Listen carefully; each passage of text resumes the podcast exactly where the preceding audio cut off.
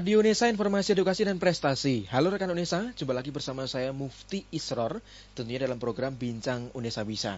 Senang sekali saya hari ini bisa menjumpai Anda semuanya. Semoga uh, kesehatan selalu menyertai kita semua di masa pandemi ini ya. Hari ini saya sudah kedatangan uh, narasumber dari jurusan Manajemen Universitas Negeri Surabaya. Hari ini kita akan ngobrol-ngobrol seputar program studi bersama uh, narasumber kita yang satu ini. Semoga rekan Indonesia semuanya bisa mengambil ilmu, ilmu-ilmu baru yang akan uh, dibahas bersama narasumber hari ini. Sudah hadir bersama saya Bapak Ulil dari program studi manajemen Universitas Negeri Surabaya. Assalamualaikum Pak Ulil. Waalaikumsalam Mas. Apa kabar Pak Ulil? Alhamdulillah baik-baik. Uh, untuk aktivitas di masa pandemi ini seperti apa Pak Ulil? Uh, luar biasa menurut saya karena uh, sesuatu yang baru um, adaptasinya perlu uh, sesuatu yang baru baik itu dosen maupun mahasiswa. Tapi insya Allah dengan koordinasi di tingkat universitas, fakultas dan jurusan, insya Allah kita bisa jalaninya dengan baik. Amin. Alhamdulillah. Baik, rekan UNESA, kali ini saya akan berbincang-bincang seputar program studi manajemen Universitas Negeri Surabaya. Sebelumnya, Pak Ulil merupakan kajur, ketua jurusan, betul, betul sekali. sekaligus ketua prodi di program studi manajemen Universitas Negeri Surabaya pada tahun 2016 sampai saat ini ya Bapak. Ya, betul, Kemudian betul. menjabat sebagai Ketua Umum APSMBI, Aliansi Program Studi Manajemen dan Bisnis Indonesia pada tahun 2018 sampai 2020 ini Bapak. Ya, betul betul. Kemudian menempuh pendidikan S1 di Universitas Negeri Jember, S2 di Universitas Gajah Mada dan menempuh S3 di Universitas Brawijaya Malang. Kemudian Bapak Ulil bergabung di Universitas Negeri Surabaya ini pada tahun 2007. 2009. 2009 ya, sampai saat ini di 2020 ini. 2020. Baik. Kita akan ngobrol-ngobrol seputar program studi uh, manajemen di Universitas Negeri Surabaya bersama Pak Ulil selaku kajur sekaligus kaprodi. Baik, Pak Ulil bisa dijelaskan uh, program studi atau jurusan manajemen di Universitas Negeri Surabaya ini berdiri sejak kapan, Pak? Oke, baik Mas Lutfi, terima kasih. Uh, sebelumnya selamat pagi dan uh, ke teman-teman pendengar semuanya. Manajemen sebenarnya itu berdiri sejak tahun uh, 2003 secara penyelenggaraan ya. Tapi karena waktu itu tahun 2003 masih uh, berupa apa masih bergabung dengan Fakultas Ilmu uh, Ilmu Sosial mm -hmm. dan belum ada Fakultas Ekonomi sehingga yeah. kita masih berada di bawah penyelenggaraan program studi um, pendidikan ekonomi. Baru kemudian di tahun 2007 kita keluar izin penyelenggaraan prodi dan sejak tanggal 5 Oktober 2007 itu kita mulai berdiri secara apa mandiri sebagai program studi baru dan sekarang insya Allah sudah berumur uh, 13 sudah berumur 13 tahun ya 13 ya, tahun. bagi bagi kami program studi ini di masa-masa di umur 13 tahun itu sudah mulai beranjak menganjak mau dewasa Betul. masih ada kenakalan-kenakalan sedikit uh, tapi banyak prestasi sebenarnya sudah diraih oleh jurusan manajemen sejak tahun 2007 sampai dengan tahun 2020 ini. Itu secara histori seperti itu. Baik kemudian uh, jumlah mahasiswa yang terdaftar di uh, program studi manajemen di uh, FE UNESA ini hmm dari tahun ke tahun seperti apa Pak? Ya, alhamdulillah ada dua sebenarnya kalau bicara tentang mahasiswa ya. Yang satu itu bicara tentang minat, gitu ya, minat, minat apa calon maba untuk masuk ke kita. Kemudian dilihat juga dari jumlah maba yang sekarang. Ya.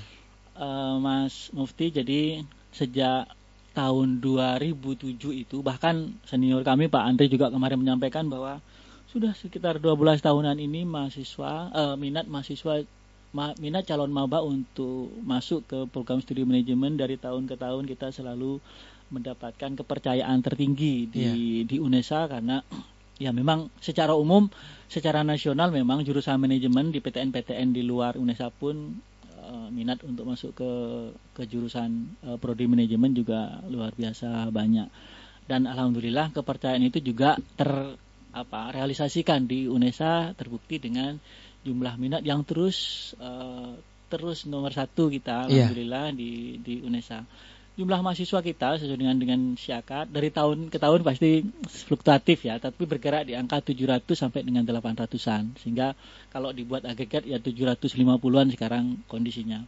Khusus untuk angkatan 2020 ini kita ada penambahan ada penambahan slot yang tadinya bergerak di angka 150 setiap tahun mahasiswa yeah. yang mahasiswa yang kita uh, rekrut dan diterima di uh, jurusan manajemen hmm FE UNESA itu tahun ini 180 mahasiswa. 180. Ya, karena mempertimbangkan amanah dari fakultas, dari WD1 maupun dari dekanat bahwa ke depan eh, saat ini sudah ada kelas internasional setidaknya 30 mahasiswa tambahan itu adalah kelas internasional dan sekarang sudah berjalan.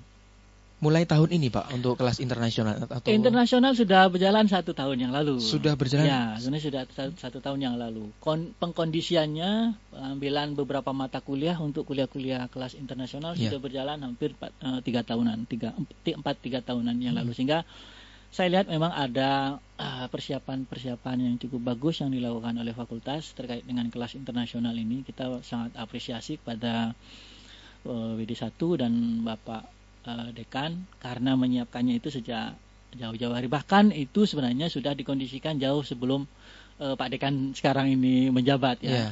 Waktu itu Pak Bu WD satunya masih sama Bu Susi sehingga ini sudah bagian dari akumulasi persiapan-persiapan yang sudah dilakukan sejak dini sehingga bentuknya mungkin sudah bisa dirasakan di dua tahun terakhir ini termasuk di tahun 2020 rekrutmen saya kira uh, untuk kelas kelas internasional sudah selesai dan sekarang sudah sudah sudah masuk apa momen perkuliahan baik itu kelas reguler maupun kelas internasional. internasional. Itu. Untuk uh, mencari mahasiswa di kelas internasional itu apakah uh, mereka masuk sebagai mahasiswa baru itu sudah disaring atau setelah masuk di uh, ya, prodi ya. kemudian disaring ya, lagi begitu ya, Ya, jadi 2019 ya, 2019 itu memang ada mekanisme menarik di sana. Uh, ada mekanisme menarik bahwa dalam proses seleksi itu teman-teman calon maba yang akan mengambil kelas internasional yeah. kita kan ada sisi wawancara itu teman-teman yang SP MB. yang S, S, SN dulu ya, yang oh. SNMPTN oh, ya. SNMPTN ya. ya. SNMPTN itu kan diwawancari oleh Kaprodi. Oh. Nah, hmm. oleh Kaprodi sekali di sana diberikan tawaran apakah berkenan bersedia untuk masuk di kelas internasional. Meskipun secara administratif itu tidak berpengaruh terhadap apa diterima tidak diterimanya yeah. karena sebenarnya sudah diterima tidak paling tidak kita punya stok mahasiswa yang akan masuk ke kelas internasional. Hmm. Setelah itu di S SPMB-nya, nah di SPMB-nya di tahun 2019 itu uh, proses wawancara juga melampirkan itu. Jadi hmm. apakah berkenan untuk masuk di kelas itu menjadi pertimbangan kami untuk memberikan poin lebih terhadap calon maba yang berkenan dan mau masuk di kelas internasional. Tentu dengan syarat-syarat apa ya minimal yang harus dipenuhi misalnya komunikasi dalam bahasa Inggris harus yeah. lancar dan lain-lainnya seperti yang sudah uh, ada di dalam webnya di Fakultas Ekonomi. Saya kira itu. Jadi untuk mahasiswa itu statusnya sudah diterima di UNESA, kemudian uh, diwawancara betul. untuk berkenan masuk di kelas internasional betul, betul. atau seperti apa? Yang itu? tahun 2020 ini yeah. sebenarnya saya memperhatikan sendiri bagaimana upaya dari fakultas agar uh, proses seleksi di kelas internasional itu menjadi bagian penting di dalam proses seleksi calon maba secara keseluruhan di UNESA. Hmm. Usaha itu sudah dilakukan tapi mungkin masih ini ya masih terus dinamika sehingga seleksinya masih uh, tidak bisa nyantol secara keseluruhan dengan, dengan yeah. di, di, nah, mungkin digabung dengan SN, SPMBK atau digabung dengan SBMPTN atau dengan SN, di, digabung dengan SBM SBMPTN-nya. SBMPTN. Nah, ke depan mungkin uh, akan jauh lebih bagus kalau sebenarnya kalau misalnya langsung seperti sehingga tidak mengganggu jadwal-jadwal uh, lain produktif lainnya di masa penerimaan sampai dengan kegiatan maba. Ini kan kegiatan mabanya berjalan kemudian proses seleksi untuk kelas kelas internasional, berjalan berjalan sehingga itu menurut saya agak mengganggu sebenarnya. Tapi ke depan insya Allah uh, itu akan ada perbaikan perbaikan di tingkat universitas. Baik. Kemudian untuk rombongan belajar di satu angkatannya berapa pak? Berapa um, kelas untuk prodi manajemen ini? tahun 2020 akhirnya jadi eh, ini, akhirnya jadi lima ya. Lima kelas ya, ya. jadi lima kelas karena 180 itu ada ada empat yang kelas reguler, ya. lalu kemudian ada satu satu kelas untuk kelas internasional. Tapi sebenarnya kita sudah menyiapkan sejak dini amanah dari kementerian, kemudian surat keputusan dari rektor terkait dengan merdeka belajar itu, yeah. kita sebenarnya sudah menyiapkan itu jauh-jauh hari. Ya, kalau ada ada pembukaan kelas internasional, tapi tapi kelihatannya uh, informasi terakhir yang kita dapat dari rektorat bahwa implementasi Merdeka Belajar masih akan ketemu di satu tahun yang akan datang. Ya, tidak apa-apa, yang penting kita sudah menyiapkan uh, sejak sejak dini. Persiapannya seperti apa dari prodi manajemen untuk menyambut Merdeka Belajar? Ah, kami kan ada di APSMBI ya. Yeah. Nah, kebetulan uh, memang kalau tidak harus kemudian menjadi ketua untuk untuk menjadi apa berkontribusi di dalam aliansi itu tapi kebetulan kebetulan diberikan amanah itu maka arah terkait dengan respon ke regulasi dari kementerian itu kita sambut.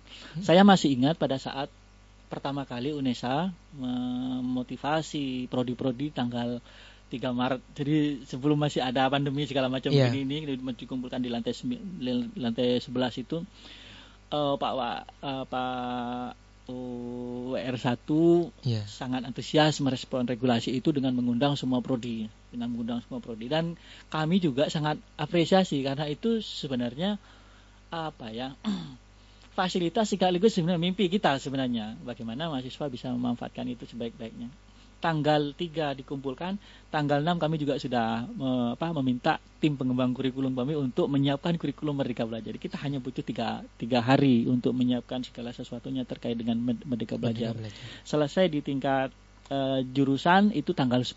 Jadi ada tanggal 3, ada tanggal 6 uh, eh, apa? 6 Maret lalu kemudian tanggal 10 Maret kita sudah selesai sebenarnya. Kami lebih ke free form sebenarnya. Hmm. Lalu itu kemudian di bawalah menjadi semacam virus positif di tingkat APSMB itu.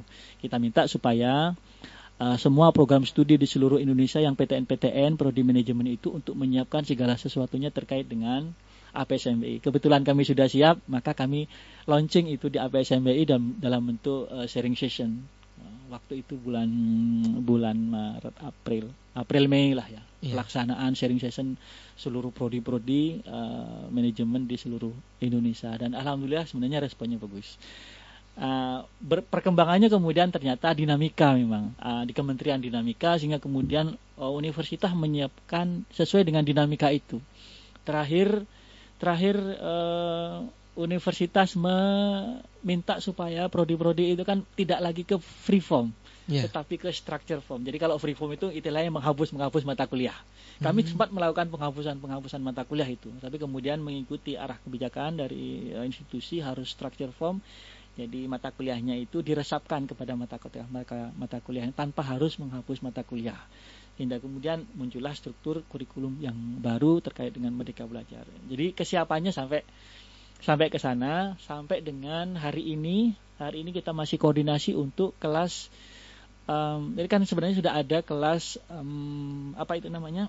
Itu loh mas. Uh, permata gitu ya yeah. permata sakti itu. Nah kita di APSMI juga mendorong supaya seperti itu. Hari ini sudah MOU dengan Universitas Bengkulu sehingga nanti ada 10 mahasiswa dari Universitas Bengkulu prodi hmm. manajemen yang akan kuliah di manajemen, manajemen di Indonesia ini. FE Unesa. Yeah. Lalu kemudian ada juga mahasiswa dari manajemen FE Unesa yang kuliah di Universitas Bengkulu. Ada dua mata kuliah, metode penelitian dan anggaran perusahaan. Itu yang itu yang sementara ini kita sudah bentuk realisasi sebagai representasi dari Merdeka Belajar. Selebihnya kita menyiapkan kurikulum sebaik-baiknya.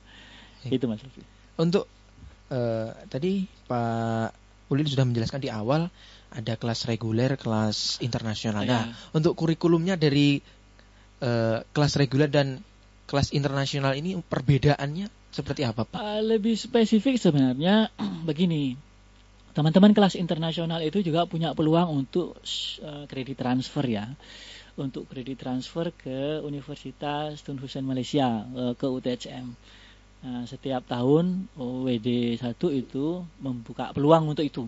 Tahun yeah. ini uh, komitmennya adalah 20 20, 20 mahasiswa, mahasiswa. Ya, ya, ya 20 mahasiswa sehingga itu uh, menjadi agenda rutin dari fakultas untuk kemudian bagaimana kita menjalin komunikasi dan uh, hubungan yang baik dengan uh, pihak luar khususnya dari perguruan tinggi dari luar negeri dan itu sudah terrealisasi.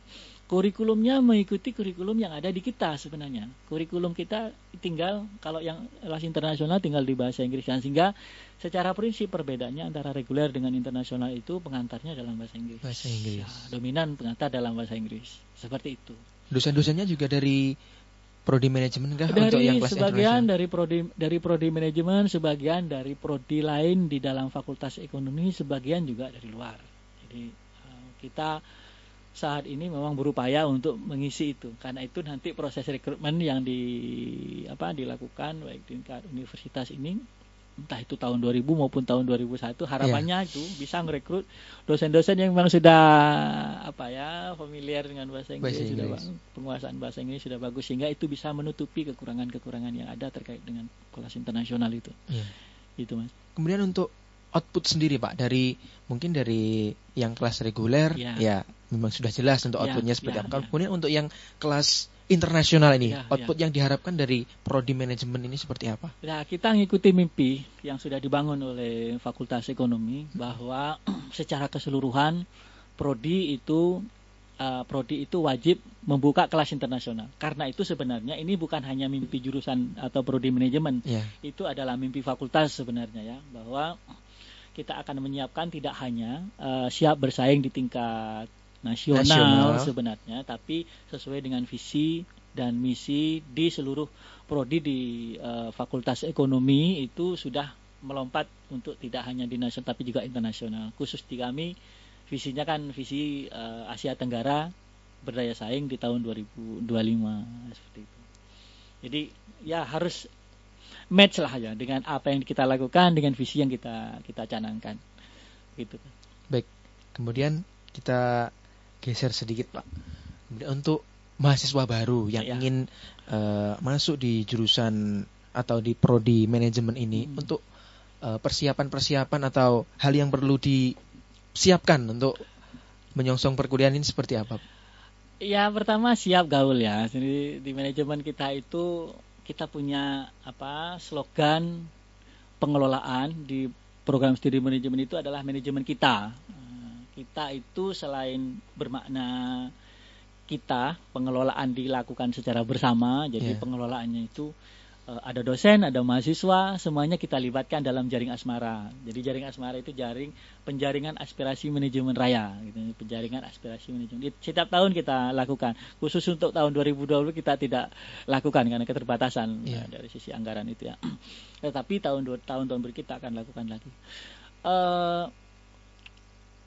kembali lagi ke mutu tadi bahwa mahasiswa ya juga harus siap dengan dengan apa slogan kerja kita itu kita itu selain bekerja sama tapi juga kita itu maknanya adalah kreatif, inovatif, transparan dan akuntabel. Secara spesifik begini, uh, kreatif itu ya teman-teman harus ya, utama maba-maba sekarang itu harus punya daya kreatif untuk daya kreativitas yang cukup untuk bisa beradaptasi dengan kondisi yang sekarang. Tidak yeah. bisa, tidak bisa kemudian kita hanya mengikuti atau apa mengikuti kondisi yang saat ini berjalan tanpa ada penyesuaian-penyesuaian kreativitas yang harus kita sama-sama munculkan baik itu dari jurusan maupun dari mahasiswanya. Kemudian inovasi kita selalu berusaha kegiatan-kegiatan yang lakukan itu punya nilai ciri inovasi. Jadi misalnya saya bangga dengan Hima di jurusan manajemen itu uh, punya kegiatan-kegiatan yang secara core itu tetap tetapi dalam setiap tahun itu berubah.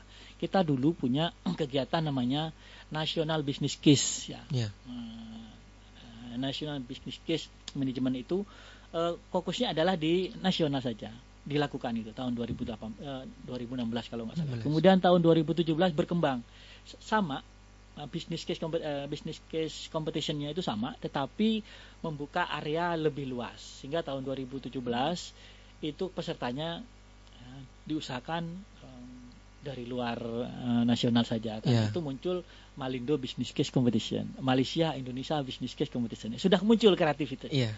lalu kemudian tahun 2018 berkembang tidak hanya nasional business case uh, tidak hanya Malindo Business Case Competition menjadi uh, Bima Business Case Competition BIMA itu Brunei Darussalam Indonesia Malaysia, Malaysia. Business Case Competition. Semakin meluas Semakin ya Pak ya. meluas. Lalu kemudian tahun 2019 tetap uh, core-nya business case eh, competition tetapi diperluas lagi menjadi BISMA. Jadi dari Malindo Bima menjadi BISMA. Bisma. BISMA itu Brunei Darussalam Indonesia Malaysia Business Case Competition. Hmm. Jadi terus berkembang. Ya ini tahun 2020 ini kondisinya memang kita tidak bisa uh, prediksi ya. Di Betul. awal-awal kita berharap ada ASEAN Business ASEAN Business Case Competition tetapi kemudian kondisi sekarang harus menyesuaikan juga. Ya itu bagian dari kreatif apa? Bagian dari adaptasi eh, teman-teman Hima untuk bisa melakukan kegiatan itu. Sehingga kalau tidak salah kembali lagi ke nasional. Tapi ke depan kita harus bisa dan berani mengambil keputusan untuk melakukan kegiatan ASEAN Business Case Competition. Kemudian transparan. Kita tidak ada tutup-tutupan di jurusan manajemen. RBA kami disampaikan bisa dibuka di web jurusan manajemen, kemudian siapa PIC-nya, rupiahnya berapa, itu kita tampilkan. Tapi kita juga melaksanakan kegiatan secara eh, bertanggung jawab. Karena itu akutabilitas kita hanya terakhir akutab- akutabel itu harus benar-benar bisa dipertanggungjawabkan tidak hanya di depan kita sebagai stakeholder tapi juga di depan Allah. Jadi itu penting saya kira sebagai dasar kita untuk bergerak dan mengelola jurusan manajemen ke depan berbasis kita gitu. Ya, saya kira itu menarik itu. Luar biasa. Eh, obrolan bersama Pak Ulil mengenai prodi jurusan eh prodi manajemen Prodi Unes manajemen. Ya. ini.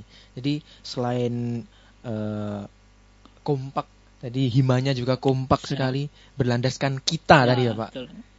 Kreatif, kreatif, inovatif, inovatif, transparan, transparan dan akuntabel. Kita, kita, iya, luar biasa. Baik, kita akan lanjutkan obrolan bersama Pak Aulil setelah yang satu ini. Jangan lupa untuk senantiasa like, komen, dan subscribe video- video-video edukasi di channel Radio Unesa.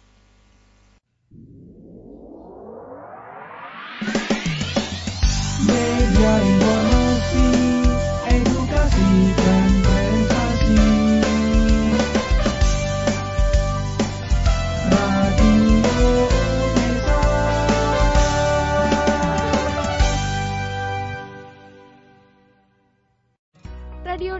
Informasi Edukasi dan Prestasi hadir sejak 13 Februari 2020 bertepatan dengan Hari Radio Sedunia. Radio Unesa memenuhi kebutuhan informasi seluruh sivitas akademika Unesa dan masyarakat melalui informasi edukasi hingga hiburan disajikan selama 24 jam non-stop. Rekan Unesa bisa mendengarkan via streaming di radiounesa.com atau www.unesa.ac.id.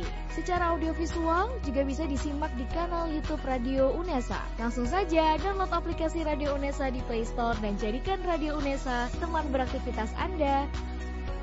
Inilah Radio Unesa, informasi edukasi dan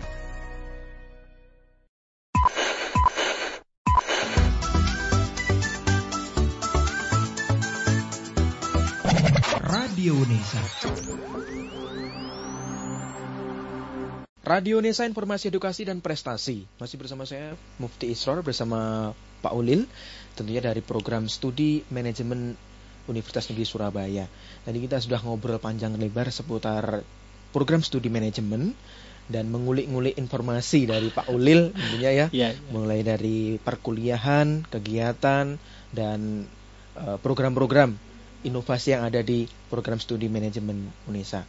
Baik, di masa pandemi ini Pak Ulil, mungkin perkuliahan eh, sangat berbeda dengan kondisi normal Betul, di tahun-tahun sebelumnya.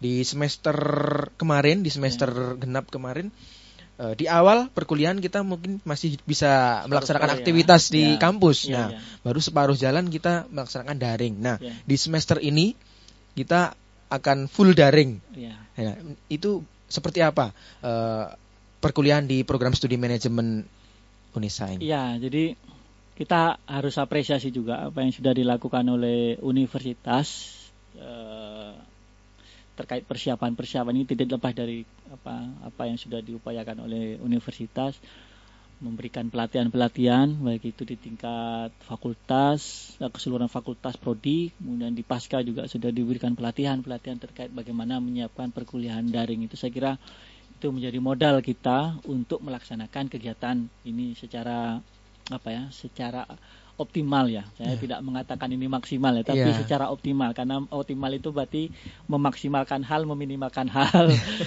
itu eh, kami secara prosedural sudah punya sudah punya apa pedoman mutu terkait perkuliahan dalam kondisi eh, normal ya. Nah, itu jadikan sebagai dasar untuk pelaksanaan kondi, eh, perkuliahan dalam kondisi pandemi karena secara tugas apa tridharmanya kan tidak ada perbedaan, Betul. hanya teknis saja sebenarnya ya. Teknis bagaimana kita melakukan del- mendelivery apa-apa yang bisa disampaikan oleh dosen kepada mahasiswanya secara optimal. Eh, Alhamdulillah juga sebenarnya karena mahasiswa se- separuh semester kemarin dengan segala kekagetan, dengan Ya. segala dinamikanya itu menjadi bahan untuk evaluasi, menjadi bahan untuk adaptasi. Jadi semuanya sudah sudah sudah merasakan bagaimana pahit getirnya melaksanakan kegiatan perkuliahan secara daring Daring. sehingga pada perkuliahan di semester gasal 2020-2021 itu yaitu sudah eh, representasi dari apa yang sudah kita lakukan eh, pada eh, pertengahan gas genap 2019-2020 20. sebenarnya seperti itu. Dosen-dosen sudah menyiapkannya. Alhamdulillah ya. Positifnya begini. Pandemi ini memang tidak bisa mempertemukan kita secara langsung baik itu dengan mahasiswa dan dosen. Tetapi sebenarnya ketika Allah kita Allah kita Allah ini berikan apa waktu untuk berpisah itu rasa kangen kan luar biasa Betul, Pak. mudah sekali sebenarnya sekarang untuk melakukan koordinasi via online karena yang dimimpi dosen itu adalah eh kangen-kangenan ketemu meskipun secara secara Daring, daring. Nah, ya. itu kita sisipi dengan persiapan-persiapan per- perkuliahan. Ya, persiapan perkuliahan saya kira standar itu bahwa kami sudah akan bergerak ke UB gitu kan. Hmm, Apalagi sudah akan berusaha untuk mengejar akreditasi internasional sehingga itu harus benar-benar tertata dengan baik. Semua soal saat ini sudah alhamdulillah soal UTS, UAS itu sudah ada sebelum perkuliahan. Kemudian apa materi-materi itu sudah didiskusikan oleh dosen-dosen jauh sebelum perkuliahan. Itu kan artinya oh ada sisi manfaat ternyata Iya. dengan dengan kondisi ini karena yang kemarin itu berbatas jarak karena kesibukan, sekarang berbatas jarak karena keadaan. Nah, Iya. Nah, itu itu ternyata bagi kami itu pada satu sisi ada sis- uh, ada hal baiknya Uh, tertib administrasi ya, lalu kemudian persiapan perkuliahan jauh lebih baik. Kita sudah lebih familiar melakukan jeja- jejaring uh, medsos maupun apa um, med- apa fasilitas perkuliahan secara daring, Daring. atau online itu itu kita sudah jauh lebih baik dibandingkan dengan kemarin-kemarin. Sesuatu yang tidak kita bayangkan sebenarnya pada bulan April 2020 itu sesuatu yang tidak kita bayangkan. Ada perubahan luar biasa sebenarnya di proses perkuliahan kita dan itu uh, bukan 100% kita sukses tetapi arah ke sana sudah uh, semakin bagus ya. Semakin bagus perbaikan-perbaikannya untuk mem- apa apa untuk mensukseskan perkuliahan eh, daring ini di semester genap 2020 2021 itu Pak. Jadi eh, di semester gasal ini Genap ya ini ya. ya saya semester genap Ah, eh, ah, gasal, gasal, ya. ya. Oke, oke, ya, gasal, semester ya. gasal ini dari prodi manajemen memang sudah siap untuk menyambut perkuliahan secara daring Ya, ini kami ya, Pak. siap untuk memberikan layanan yang terbaik. Yang Ya, terbaik. kita optimalkan yang ada dengan meminimalkan yang tidak ada. Iya. Karena ya bagaimana keadaan ya Betul, seperti betul, ini Pak. betul. Jadi ya semuanya harus eh, memahami keadaannya ya. seperti ini. Jadi dari mahasiswa pun juga harus memaksimalkan diri Ya, ya. dengan perkuliahan secara daring Ya. ini. Baik, kemudian eh, untuk kiprah Ya. kiprah dari program studi eh, manajemen Hmm. UNESA ini di di tahun ini untuk akreditasi dari prodi manajemen ini apa Pak? Ya, kami juga ikut em, bersama-sama ya, tidak Iya. sendirian. Ya, Iya. Saya, eh, kami nggak mau itu. Eh, kami bersama-sama dengan prodi lain, eh, kurang lebih ada empat ya, ada empat atau tiga fakultas klaster ya, Iya. dari fakultas dari VIO, ada juga dari fakultas lain. Eh, ekonomi juga di dalamnya ada. Iya. Dari ekonomi ada empat prodi yang saat ini mengejar akreditasi internasional AKAS. Ya. Eh, manajemen juga eh, insya Allah ik- ikut berkontribusi menjadi satu dari bagian untuk bisa meraih akreditasi internasional, sesuai dengan target eh, universitas. Ya.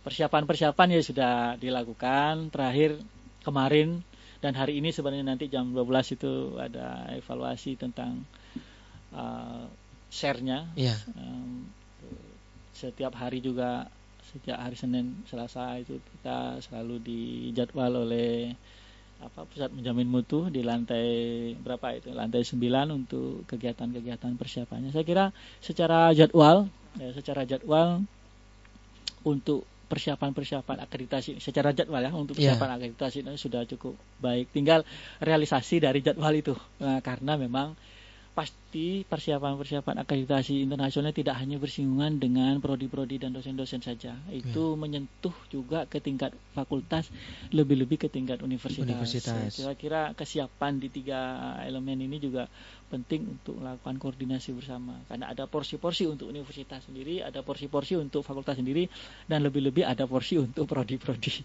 Saya kira seperti itu kesiapannya. Lebih jauh kalau di tingkat eksternal, uh, Nah, satu lagi itu sebenarnya pada saat kita bicara akreditasi internasional karena kami juga sudah akreditasi A secara ban PT. Kalau misalnya kita bisa raih itu tahun 2001 akreditasinya akreditasi internasional maka itu membu- membuka peluang bagi semua yang ikut dalam eh, program akreditasi internasional itu bisa menjadi bisa terakreditasi unggul dari ban PT. Saya kira itu mimpi manajemen. Bisa. Bisa. Saya kira Kita saya- kita bisa. Jadi jadi kita berharap ke sana. Uh, kalau yang terkait uh, akreditasi Ya. internasional ya.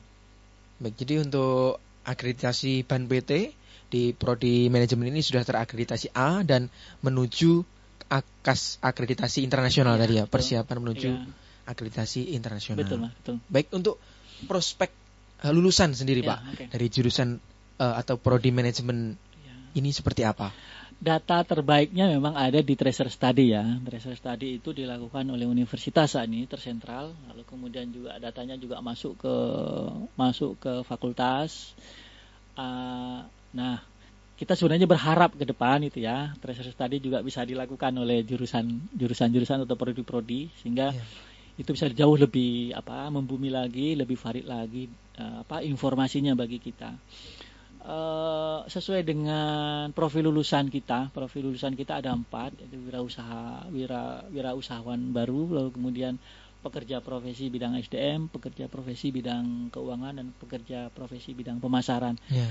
Nah, tentu kita berharap profil lulusan kita ini benar-benar terrealisasi dalam apa cerminan lulusan kita. Namun demikian em, ada juga beberapa eh, alumni-alumni yang tidak di tiga ini. Tapi saya kira itu wajar ya, tidak Iya. harus kemudian 100% berada di Linearnya. ya berada di menjadi wirausahawan tidak Ah. harus semuanya seperti itu bekerja profesi bidang eh, tapi pekerja profesi bidang SDM pemasaran dan keuangan itu sangat sangat umum saya kira bisa di pemerintahan bisa profit maupun non non profit dan alhamdulillah sejauh ini hasil tracer study, eh, tracer study yang dilakukan oleh universitas datanya juga kami terima di fakultas dan di prodi eh, masih ya berada di jalur yang baik ya meskipun tidak tepat-tepat benar tapi masih berada di jalur yang yang baik. Baik. ya kita berharap ke depan menjadi apa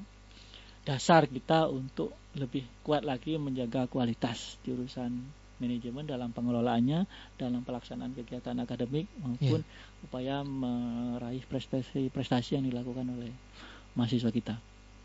Untuk eh, setelah lulus untuk eh, sarjana, titel sarjananya sendiri sarjana manajemen begitu. Ah, dulu SE ya. SE, oh, ya, SE. dulu dulu SE setelah eh, wisuda terakhir ini kita Ya. sudah SM.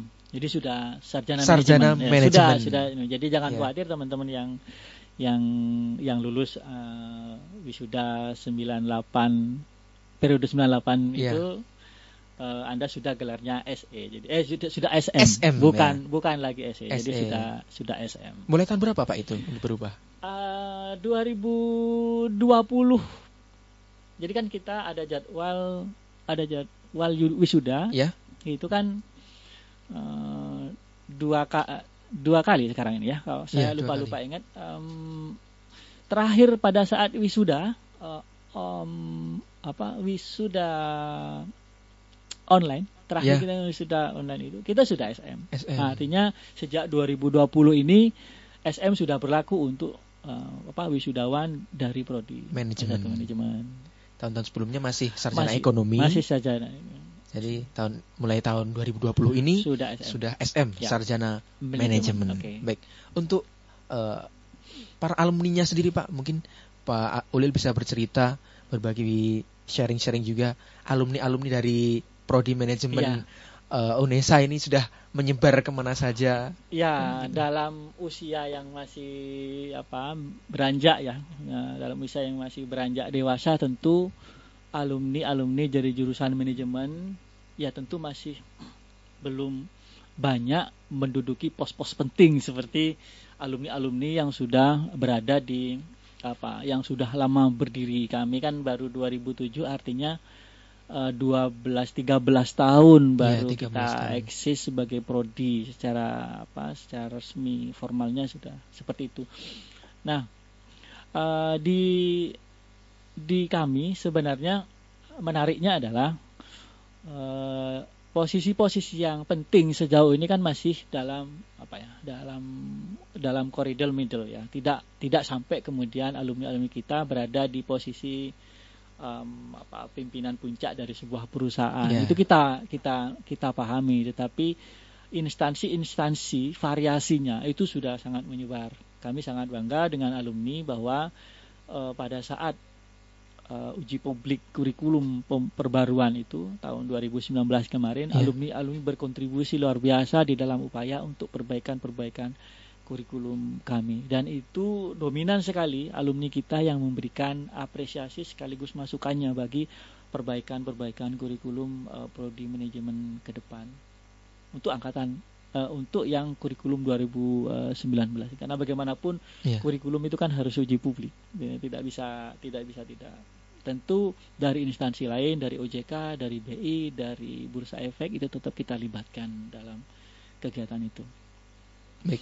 Kemudian ya ini karena waktu juga Ya. yang harus memisahkan Ya. obrolan-obrolan eh, hari ini. Mungkin harapan ke depannya untuk prodi manajemen Ya. mungkin dari Pak Ulil sendiri harapannya seperti apa? Pak? Ya begini, saya kalau diminta untuk memberikan apa harapan-harapan terkait dengan bagaimana manajemen ke depan, eh, kita punya mimpi banyak sebenarnya ya. Eh, kita dibatasi oleh sumber daya. Karena itu ke depan mari kita sama-sama mensupport tercapainya akreditasi internasional Internasional. dengan tetap menjaga apa-apa yang sudah kita capai. Bahwa akreditasi internasional sangat penting ya, karena kalau kita sudah ingin akreditasi itu unggul, maka salah satu jalan menuju ke sana, jalan pintas untuk menuju ke sana itu Ya. adalah dengan meraih akreditasi in- internasional. Internasional. Saya kira dengan semangat kita kreatif, inovatif, transparan dan akuntabel dengan sumber daya yang kita miliki, insya Allah dengan semangat kebersamaan itu, dengan semangat kita itu, eh, insya Allah 2021 kita sangat berharap sekali manajemen sudah terakreditasi internasional. Internasional. Amin Gitu amin. lebih jauh lagi saya kira mahasiswa eh, teman-teman baik itu di eh, mahasiswa baru di hima eh, angkatan yang lama tetap mensupport dan butuh sekali dukungan dari mahasiswa semua agar apa yang diinginkan itu bisa tercapai fokus saja di situ dulu kalau Iya. di saya saya kira itu mas gitu. Baik. Terima kasih Pak Ulil atas siap. obrolan yang luar biasa hari ini. Semoga eh, ke depannya eh, prodi manajemen ini semakin melebarkan sayap di Universitas Negeri Surabaya. Amin, amin, Dari amin. tahun ke tahun Ya. pasti menduduki 10 besar eh, paling banyak peminatnya ini Amin, manajemen ini. amin, Semoga amin, ke depannya semakin sukses Siap, tentunya ya. siap. Baik rekan Indonesia, itu dia obrolan saya bersama Pak Ulil dari Prodi Manajemen Universitas Negeri Surabaya. Bagi kalian rekan Unesa, para mahasiswa maupun siswa-siswa SMA, tidak usah khawatir lagi untuk menimba ilmu bergabung bersama kami di Universitas Negeri Surabaya yang punya minat untuk eh, masuk di jurusan atau di Prodi Manajemen Unesa siap eh, mengantarkan Anda menjadi lulusan-lulusan yang berkualitas tentunya untuk Indonesia. Baik, saya Mufti Isror, terima kasih. Sampai jumpa di Bincang Unesa selanjutnya. Radio Unesa Informasi Edukasi dan Prestasi.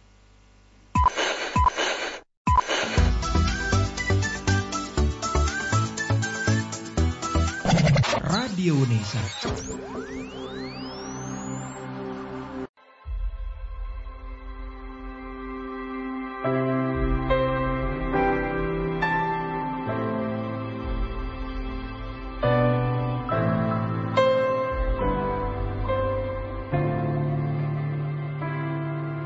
Sejak jumpa kita pertama Ku langsung jatuh cinta Walau ku tahu kau ada pemiliknya.